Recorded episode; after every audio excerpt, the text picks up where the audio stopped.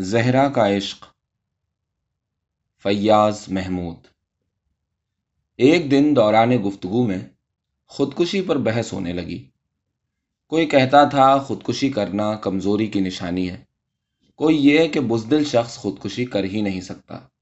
احسن حسب معمول اپنی علیحدہ ہی رٹ لگا رہا تھا کہ خودکشی شخصی آزادی کی بہترین مثال ہے۔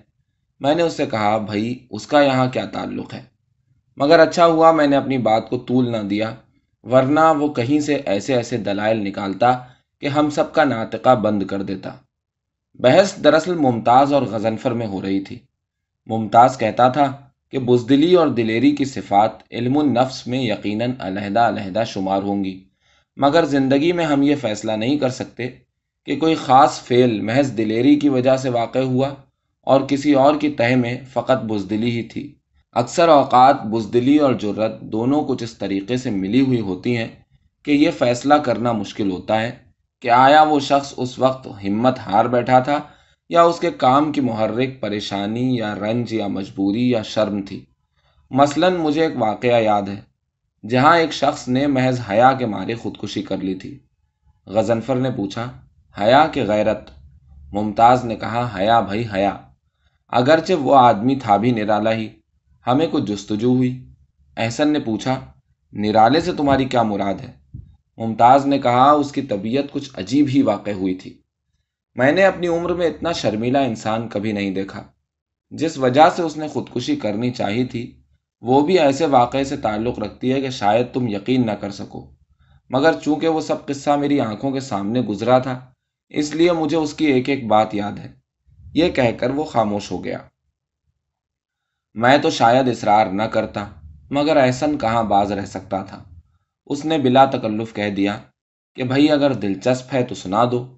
ممتاز نے کچھ سوچ کر کہا، جس طرح کی دلچسپی تم چاہتے ہو، وہ تو اس میں نہیں، مگر واقعہ ہے سچا۔ اور شاید اسی وجہ سے تھوڑا سا عجیب بھی۔ اس کے بعد وہ پھر چپ ہو گیا، جیسے کوئی چیز زیادہ کہنے سے اسے مانے ہیں۔ پھر جب ہم سبھی اصرار کرنے لگے اور وہ پسو پیش کرتے کرتے آجز آ گیا تو مجبور ہو کر اس نے ہمیں سنا ہی دیا۔ اس نے کہا، اس واقعے کو گزرے کوئی پندرہ سال ہو گئے۔ میری عمر ان دنوں سترہ یا اٹھارہ سال کی ہوگی۔ میں مشن کالج میں سیکنڈ ایئر میں پڑھتا تھا۔ میری دوستی کچھ عرصے سے ایک فرسٹ ایئر کے لڑکے سے ہو گئی تھی۔ اس کا نام محبوب تھا۔ اور وہ فقط اس لیے کہ ان لوگوں کے داخلے کے وقت اور لڑکوں کو ہم مذاق کرتے تو یا تو وہ گھبراتے یا غصہ کرتے یا بھاگ جاتے یا ہم سے منت کرتے۔ مگر یہ بیچارہ یوں چپ ہو کے کھڑا ہو جاتا جیسے کوئی بت ہوتا ہے۔ آنکھیں اس کی ایسی شرمیلی تھیں جیسے کسی لڑکی کی ہوتی ہیں۔ رنگ گندمی اور بدن نازک۔ ہمیں تو یوں دکھائی دیتا تھا جیسے کوئی لڑکی ہو۔ ایک دن جو وہ قابو میں آ گیا، میرے ساتھیوں نے اس سے بھی وہی مذاق اور وہی ٹھٹے کرنے شروع کر دیے جو دوسرے نوواردوں سے کرتے تھے۔ مگر چونکہ وہ کوئی جواب ہی نہ دیتا تھا اور رنگ بیچارے کا ہر لمحہ زرد ہوتا جا رہا تھا میں نے اس کا پیچھا چھڑا دیا۔ مگر اس کے بعد مجھے اس سے کچھ دلچسپی ہوتی گئی اور اگرچہ پہل تو میری طرف سے ہی ہوئی، مگر کچھ عرصے کے بعد ہم دونوں میں سلام علیک ہو گئی۔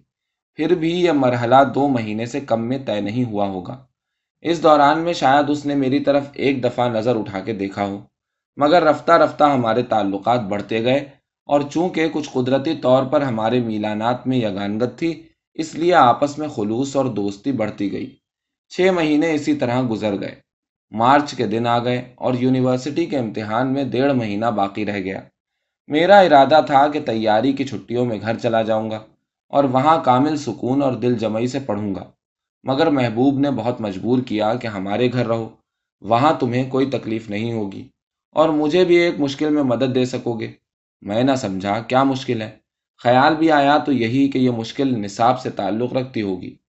چونکہ محبوب کی طبیعت ہی بہت متین اور شرمیلی تھی، اس لیے اس کی معمولی سی خواہش کو روکنا بھی مشکل ہو جاتا تھا اور اس کا اصرار بھی کچھ پرزور نہ ہوتا تھا۔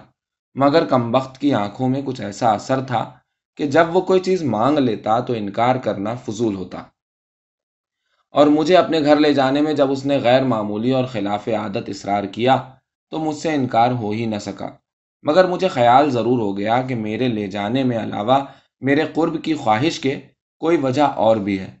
دقت فقط یہ تھی کہ ان کا مکان شہر میں تھا۔ پھر بھی جب پندرہ مارچ کو ہمیں چھٹیاں ہوئیں تو میں ہاسٹل چھوڑ محبوب کے ہاں چلا گیا۔ اس کا مکان ایک گلی میں کھلتا تھا اور باہر کی طرف ایک دیوان خانہ تھا جو محبوب کے سپرد تھا۔ یہ دروازے کے دائیں طرف تھا۔ بائیں طرف ایک اور دیوان خانہ تھا جو اس کے والد استعمال کرتے تھے۔ گلی کوئی زیادہ چوڑی نہ تھی۔ آمنے سامنے مکانات تھے۔ اور تقریباً سبھی محبوب کے دور و نزدیک کے رشتہ داروں کے۔ کم از کم مجھے تو اب یہی خیال آتا ہے کہ اس محلے میں شاید ایک ہی برادری کے لوگ رہتے تھے۔ بیٹھک کے اندر دو اور چھوٹے کمرے تھے جن میں سے ایک میرے سپرد کیا گیا تھا۔ ان کمروں کی کھڑکیاں پچھلی طرف ایک احاطے میں کھلتی تھیں۔ روشنی اور ہوا کا انتظام اچھا تھا۔ دیوان خانہ بھی خوب سجا ہوا تھا۔ تین چار کھڑکیاں گلی میں کھلتی تھیں۔ کھڑکیوں کے اوپر روشن دان تھے مگر ان پر چھجے نہ تھے۔ شاید اس وجہ سے کہ روشنی آ سکے، یا شاید غفلت اور بے توجہی کی وجہ سے، یا شاید فیشن کی ہی بات ہوگی۔ بہرحال یہ مجھے اچھی طرح یاد ہے کہ ان پر چھجے نہ تھے۔ اور روشن دان معلوم نہیں کیوں اکثر بند ہی رہتے تھے۔ مگر چونکہ محبوب کو صفائی کا بہت خیال رہتا روشن دانوں کے شیشے ہمیشہ صاف ہی رہتے۔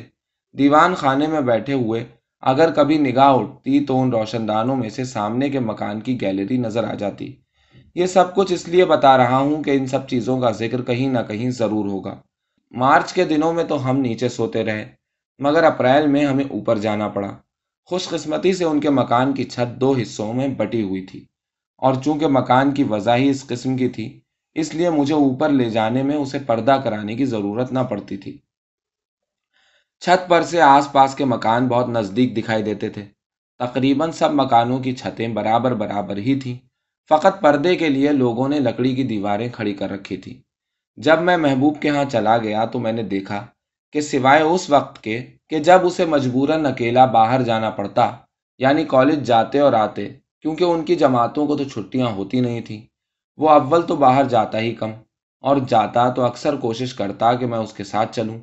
کئی دفعہ جب میں کسی کتاب کے مطالعے میں ڈوبا ہوا ہوتا یا کوئی اور چیز یاد کر رہا ہوتا تو ہچکچاتے ہوئے وہ کہتا، مگر میں زیادہ توجہ نہ دیتا اور اپنے کام میں مصروف رہتا۔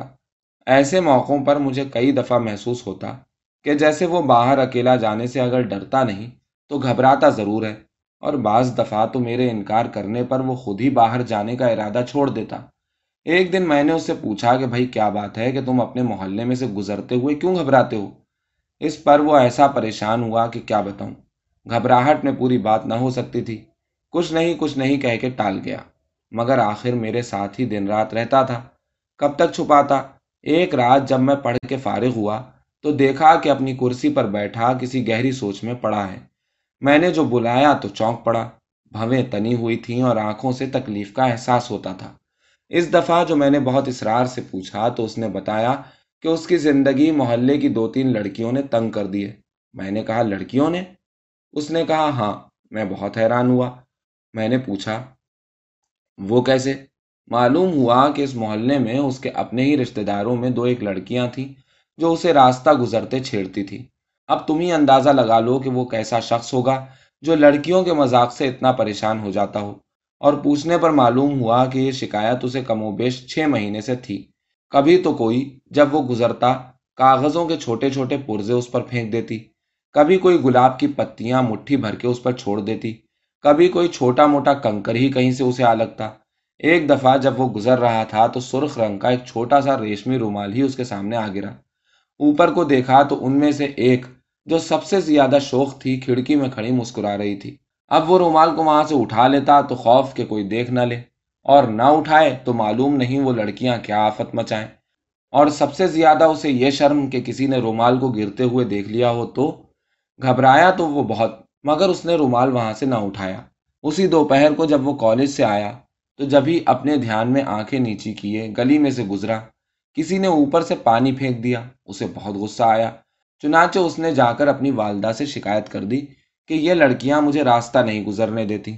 کبھی کاغذ پھینک دیتی ہیں اور کبھی پانی۔ اس پر غزنفر نے کہا لاہور ولا قوت۔ عجیب جانور تھا۔ جواب میں احسن نے کہا، بکواس نہ کرو، سننے دیا کرو۔ کبھی توفیق ہو تو وینس اور ایڈونس کے قصے کو پڑھو۔ ممتاز نے اپنی حکایت جاری رکھتے ہوئے کہا، اب اسی سے اندازہ کر لو کہ وہ کس فطرت کا مالک تھا۔ بعد میں مجھے یہ خیال ہوا کہ شاید وہ ابھی جوان ہی نہ ہوا ہو۔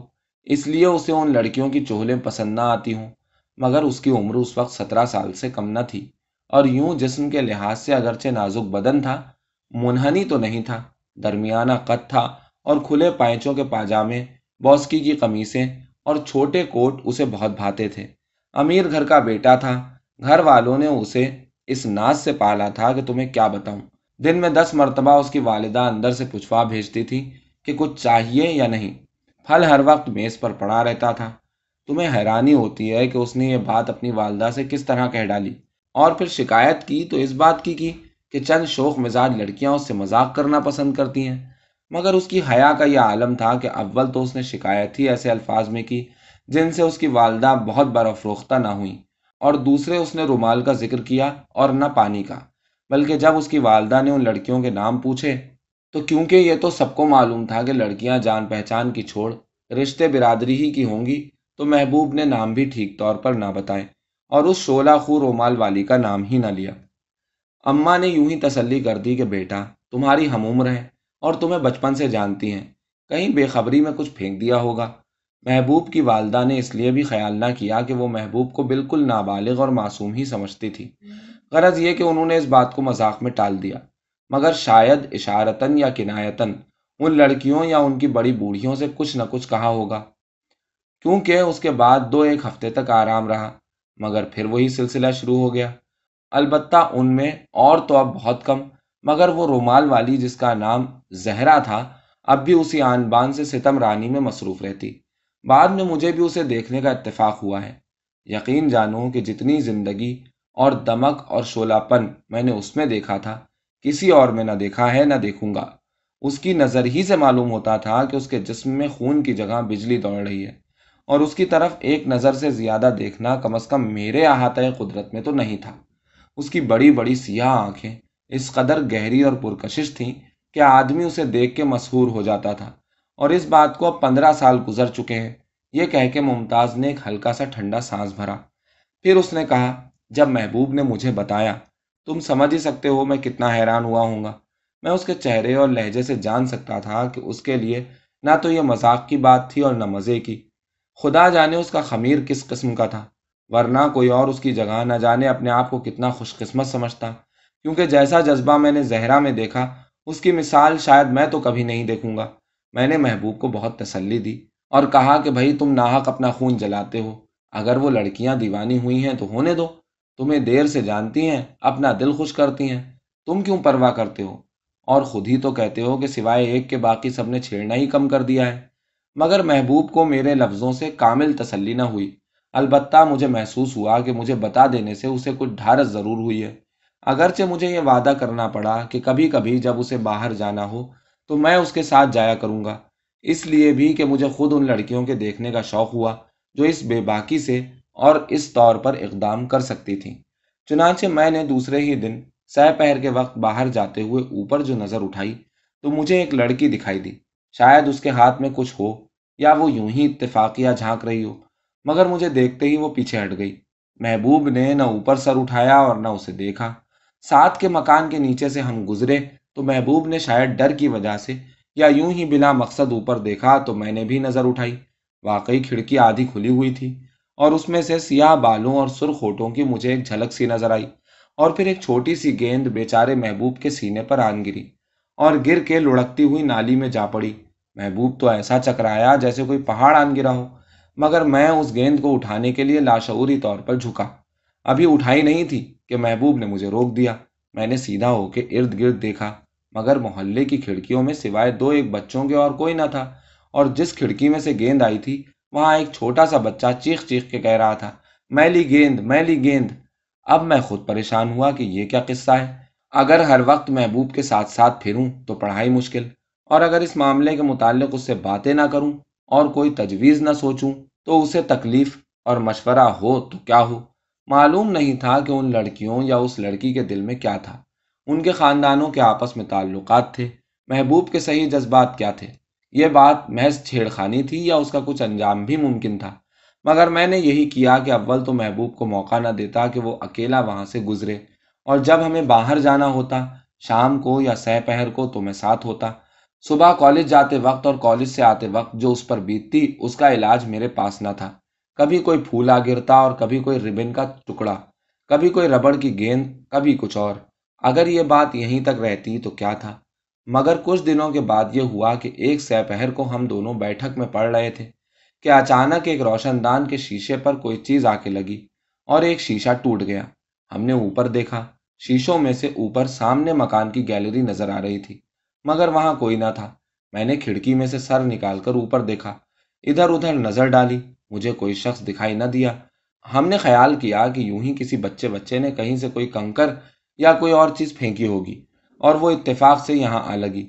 ہم نے بات بھلا دی، مگر محبوب کی عادت تھی کہ کوئی چیز ٹوٹ جائے یا بگڑ جائے، یا اپنی جگہ سے ہٹ جائے تو جب تک اس کی جگہ نئی چیز نہ آئے، یا جب تک وہ درست نہ ہو لے، اسے چین نہ آتا تھا۔ مثلاً وہ شیشہ جو ٹوٹ کے گرا تھا پہلے تو اس نے وہ اٹھا کے باہر پھینکا، پھر اندر نوکر کو آواز دی کہ سیڑھی لائے، پھر سیڑھی پر چڑھ کے فٹ رول سے شیشے کا سائز ناپا اور نوکر کو شیشہ لانے بھیجا۔ ایک گھنٹہ میرا بھی خراب کیا اور اپنا بھی، حالانکہ یہ کام پھر کسی وقت کر لیتا۔ مگر یہ اس کی فطرت تھی کہ اگر کوئی چیز ادھر کی ادھر ہو جاتی تو آرام اپنے اوپر حرام کر لیتا، جب تک وہ چیز پھر اپنی جگہ پر نہ آ جاتی۔ شام سے پہلے اس نے وہ شیشہ وہاں جڑ دیا۔ مگر وائے بیچارے کی قسمت۔ دوسرے دن ہم دونوں کو کالج جانا تھا۔ مجھے شاید کوئی کالج کے دفتر میں کام تھا یا کسی سے کوئی کتاب لینی تھی۔ میں بھی اس کے ساتھ ہی کالج گیا۔ البتہ واپس اس سے پہلے آ گیا۔ آ کے دیکھتا ہوں کہ ایک شیشہ اور ٹوٹا پڑا ہے۔ اب مکان محبوب کا تھا اور پڑوسی بھی اس کے تھے۔ میں حیران تو ہوا اور مجھے غصہ بھی آیا۔ مگر کیا کر سکتا تھا؟ شیشے کے ٹکڑے چن کے میں نے میز پر رکھ دیا اور پڑھنے لگ گیا۔ جب محبوب آیا تو میں نے ان کی طرف اشارہ کر دیا۔ اسے بہت غصہ آیا، مگر جیسا کہ میں بتا چکا ہوں، وہ شرم و حیا کا پتلا، اگر ایک دفعہ اپنی والدہ سے تنگ آ کے ایک بات کہہ چکا تھا اور وہ بھی میرے آنے سے پہلے، تو اب اس کے لیے کسی اور بات کی شکایت کرنا ناممکن تھا۔ اور اس لیے بھی کہ کالج میں ایک سال پڑھنے سے اور میرے ساتھ تعلقات سے یوں بھی اس میں برداشت اور تحمل کا مادہ بڑھ گیا۔ اور پھر مجھے تو شک نہیں تھا، مگر اس نے خود ہی کہہ دیا کہ یہ کسی لڑکے وڑکے کا کام نہیں۔ میں نے پوچھا تو اور کون خپتی ہے جو یوں دوسروں کے شیشے توڑتا پھرتا ہے؟ وہ چپ ہو رہا، مگر اس دفعہ اس نے شیشہ دوسرے دن منگوایا۔ اس کے بعد دو تین دن آرام رہا، مگر ایک سہ پہر کو پھر یہی ہوا۔ ہم بیٹھے پڑھ رہے تھے کہ ٹھن کر کے ایک موٹا سا اینٹ کا ٹکڑا آ کے درمیانی روشن دان پر لگا اور وہ ٹکڑا اور شیشہ دونوں اندر آ گرے۔ میں نے فوراً جو اوپر دیکھا تو مجھے زہرا کا چہرہ ایک لمحے کے لیے دکھائی دیا۔ میں نے محبوب کی طرف دیکھا، وہ بھی دیکھ رہا تھا۔ مگر اس طرح جیسے کوئی کسی چیز سے مسحور ہو گیا ہو، میں نہیں کہہ سکتا کہ اس نے زہرا کو دیکھا یا نہیں۔ مگر اس کے بعد کچھ دنوں تک اس نے شیشہ لگوانے کا نام نہیں لیا۔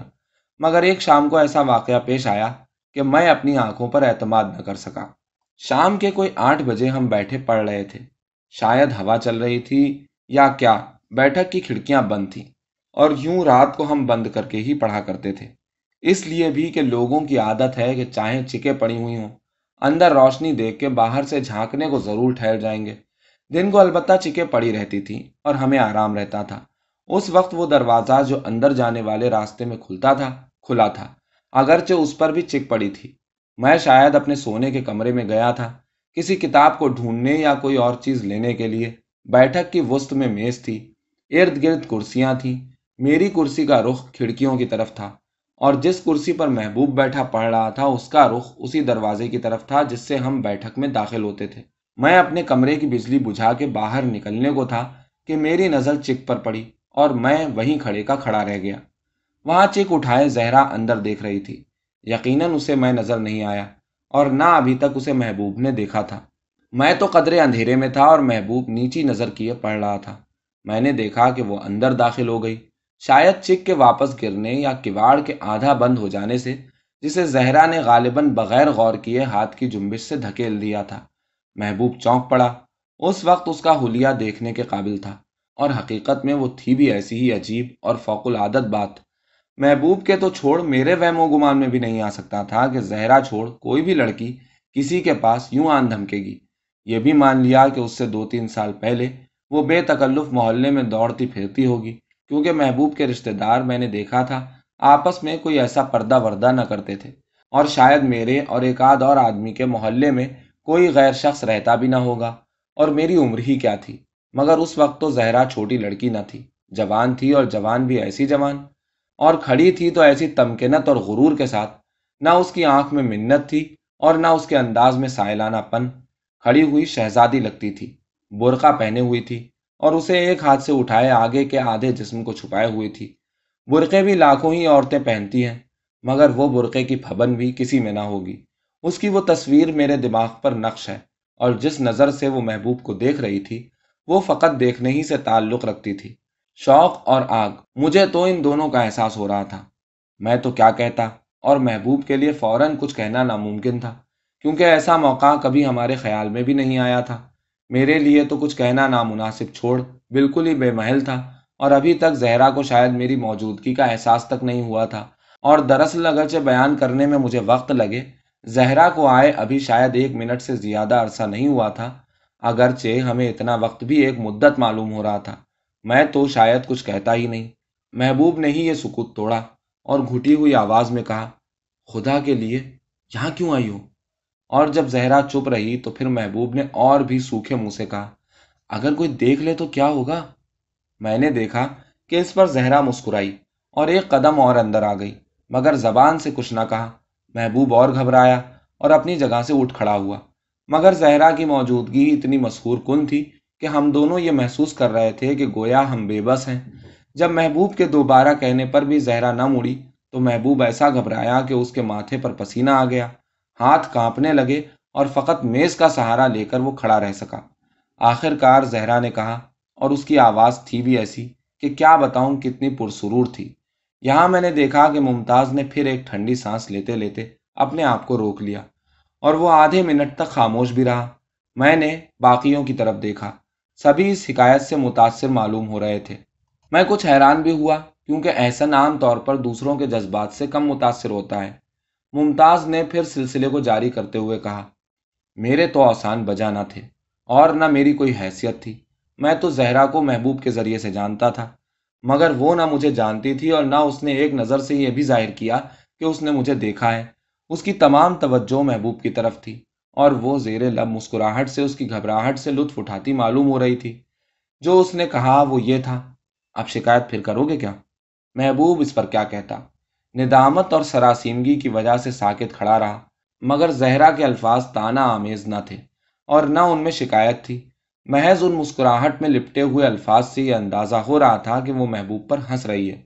محبوب نے جواب میں کہا، نہیں، مگر اتنی مٹی ہوئی آواز میں کہ میں مشکل سے ہی سن سکا زہرا نے پھر کہا، گلیوں میں رومال یوں ہی اگا کرتے ہیں محبوب نے اس کا کوئی جواب نہ دیا، مگر ایک دم اور ایک ہی سانس میں یہ کہا خدا کے واسطے زہرا یہاں سے چلی جاؤ کوئی اندر سے آ گیا تو میں کیا کروں گا؟ زہرا نے کہا، مجھے کیا معلوم؟ مگر اس لاؤبالی آواز سے کہ محبوب نے مجبور ہو کر کہا، تو پھر کیا چاہتی ہو؟ زہرا نے جواب دیا، کچھ بھی نہیں۔ میں تو تمہارے یہاں خالہ اماں سے ملنے آئی ہوں۔ میری اماں پہلے کی آئی ہوئی ہیں۔ محبوب نے کہا، تو پھر یہاں کیا کر رہی ہو؟ خدا کے لیے اب چلی جاؤ اماں تمہارا انتظار کر رہی ہوں گی۔ زہرا نے کہا، کرتی رہیں؟ اس پر محبوب بیچارے نے تنگ آ کے اور بے بس ہو کر کہا، تو میرا کیا قصور ہے زہرا؟ خدا کا واسطہ ہے، اب جاؤ، میں پاگل ہو جاؤں گا۔ یہاں تم کر ہی کیا رہی ہو؟ زہرا اب بھی چپ رہی۔ محبوب کی حالت غیر تھی۔ اسے ایک تو یہ ڈر کہ دروازہ کھلا ہے، کوئی آ نہ جائے، کوئی آوازیں نہ سن لے، اور ایک یہ کہ زہرا کو اب باہر کون نکالے۔ اس نے جس طرح بھی ہو سکا، پہلے کباڑ تو بند کیے۔ میرے کمرے کی طرف نگاہ ڈالی۔ میں اب اور اندھیرے میں تھا۔ بلکہ تقریباً ایک کواڑ کی اوٹ میں تھا۔ بہرحال، اگر زہرا کو پتا بھی تھا کہ میں وہاں ہوں، پھر بھی اس نے مطلقاً ظاہر نہیں ہونے دیا کہ اس کے اور محبوب کے سوا کوئی اور وہاں موجود ہے۔ میرا تو اس کے نزدیک دنیا میں وجود ہی نہیں تھا۔ جب محبوب پھر واپس اس سے التجا کرنے آیا کہ وہ چلی جائے، تو اس نے پوچھا، اب چھت پر نہیں جاتے؟ محبوب نے حیران ہو کر کہا، نہیں۔ زہرا نے پوچھا، کیوں؟ محبوب اس پر کچھ جھنجلایا اس نے کہا اب گرمیاں آتی جا رہی ہیں۔ مگر تمہارا ان سوالوں سے کیا مطلب ہے؟ اگر تم نہیں جاتی تو میں چلا جاتا ہوں۔ زہرا نے کہا، چلے جاؤ۔ مگر وہ خود اپنی جگہ سے نہ ہلی۔ مجھے محبوب کی حالت پر ترس آ رہا تھا۔ ایک تو وہ ایسا حساس جیسے چھوئی موئی کا پودا۔ اور پھر یہ انہونی اور ناممکن سی صورت حال وہ ہار کے کرسی سے لگ کے کھڑا ہو گیا۔ زہرا نے کہا، آیا کرو گے اب اوپر؟ محبوب بیچارے نے ہاں میں سر ہلا دیا۔ زہرا نے پھر پوچھا لوگوں کے رومال اب یوں ہی تو نہیں چھوڑ جایا کرو گے؟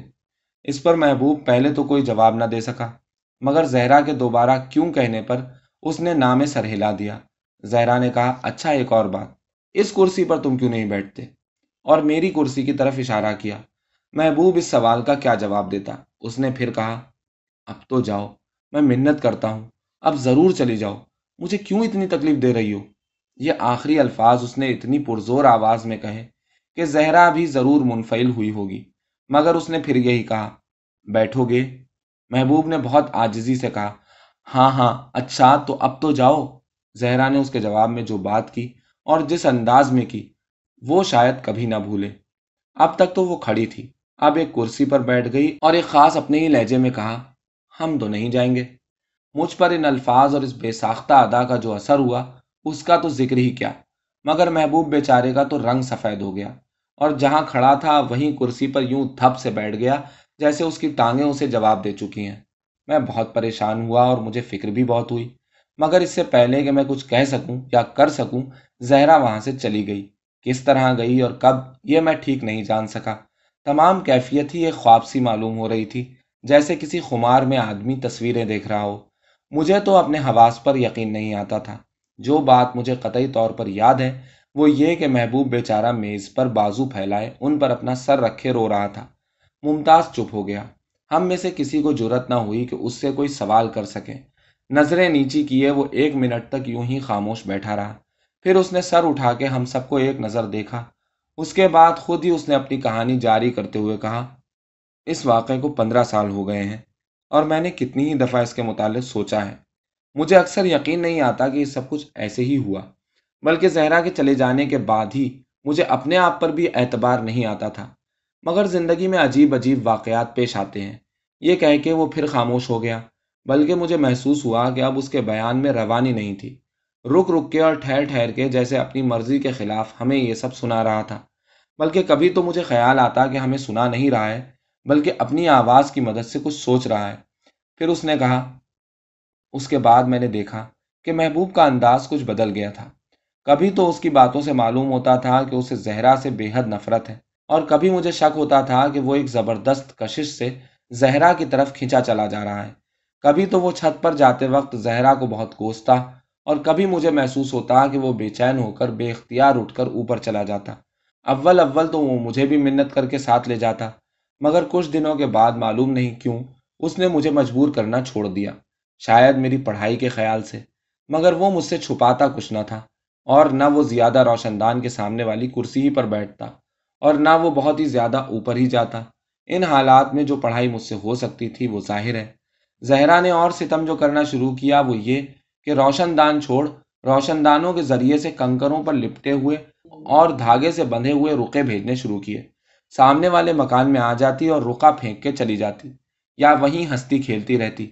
اس کی ہنسی کی آواز تو میں اکثر بیٹھا بیٹھا سنا کرتا۔ روشن دانوں کا جو حال ہوگا وہ بھی ظاہر ہے۔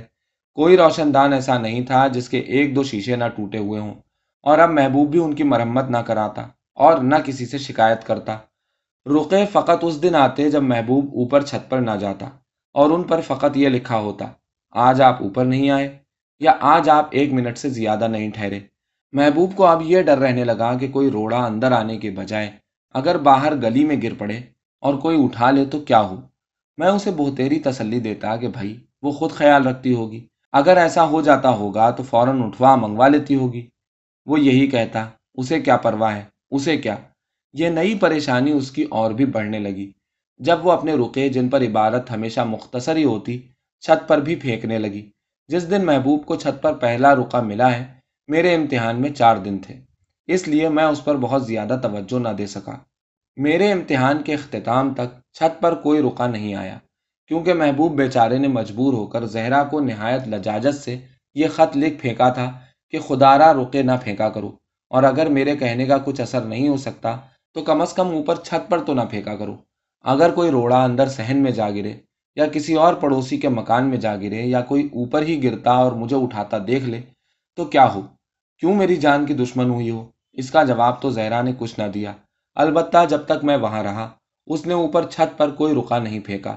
افسوس کہ مجھے محبوب کے ہاتھ سے بہت جلد اور غیر متوقع طور پر گھر جانا پڑا۔ اگرچہ محبوب بہت منتیں کرتا تھا کہ میں اور کچھ عرصے رہوں اور میں خود نہیں جانا چاہتا تھا، مگر گھر سے خط پر خط آ رہا تھا کہ امتحان کے ختم ہوتے ہی گھر آؤ۔ اماں بیمار ہیں۔ افسوس، اگر میری والدہ ان دنوں بیمار نہ ہوتی تو محبوب آج زندہ ہوتا۔ یہاں پھر ممتاز کچھ دیر خاموش رہا۔ اس نے پھر ایک ٹھنڈی سانس جسے وہ خود بھی نہ روک سکا، بھر کے کہا، جانے سے ایک دن پہلے اس نے مجھ سے کہا تھا کہ اگر زہرا کا کوئی رکا اماں کے ہاتھ یا کسی اور کے ہاتھ آ جائے تو میرے لیے خودکشی کے سوا اور کیا ہے؟ میں سمجھا یوں ہی جوش میں بے سمجھے بات کر رہا ہے۔ میں بھی بھول گیا کہ وہ ہے ہی اتنا نازک مزاج کہ ذرا سی چیز سے اس کی طبیعت میں فرق آ جاتا ہے۔ اور اس کے حساس ہونے کے متعلق تو میں پہلے ہی بتا چکا ہوں۔ شرم اسے اس بات سے بھی آتی تھی کہ اماں کو پتہ لگ گیا تو کہیں گی کہ کل تو ان لڑکیوں کی شکایت کرتے تھے اور اب اس کے بعد میں گھر چلا آیا۔ مگر مجھے بہت تشویش رہی۔ ہر روز محبوب کے خط کا انتظار کرتا۔ آنے کے ساتویں آٹھویں روز بعد جو خط مجھے ملا، اس میں بہت سراسیمگی کی حالت میں لکھا تھا کہ جس چیز سے میں ڈرتا تھا وہی ہو گئی ہے۔ زہرا کا ایک خط مجھے نہیں ملا۔ اس نے جواب مانگا ہے۔ مجھے معلوم ہی نہیں کس چیز کا جواب دوں۔ ہر طرف ڈھونڈتا ہوں، اس کا خط نہیں ملتا۔ کسی کے ہاتھ نہ آ گیا ہو۔ اس کے تیسرے چوتھے روز ہی محبوب کے والد کا خط مجھے ملا کہ محبوب کا اچانک دل کی حرکت بند ہو جانے سے انتقال ہو گیا ہے۔ میں لاہور پہنچا تو وہ اسے دفنا چکے تھے۔ ان کے ہاں گیا۔ ادھر ادھر کھڑکیوں کی طرف میں نے نظر دوڑائی۔ وہاں کوئی نہ تھا۔ محبوب ہی اب نہ تھا۔ وہاں کیا ہوتا؟ ہم میں سے کسی کو اس سے سوال کرنے کی ہمت نہ ہوئی۔ مگر احسن نے کچھ عرصے بعد پوچھ ہی لیا۔ اور عشق؟ ممتاز نے اس کی طرف ایک ملامت آمیز نظر سے دیکھا، مگر کوئی جواب نہ دیا۔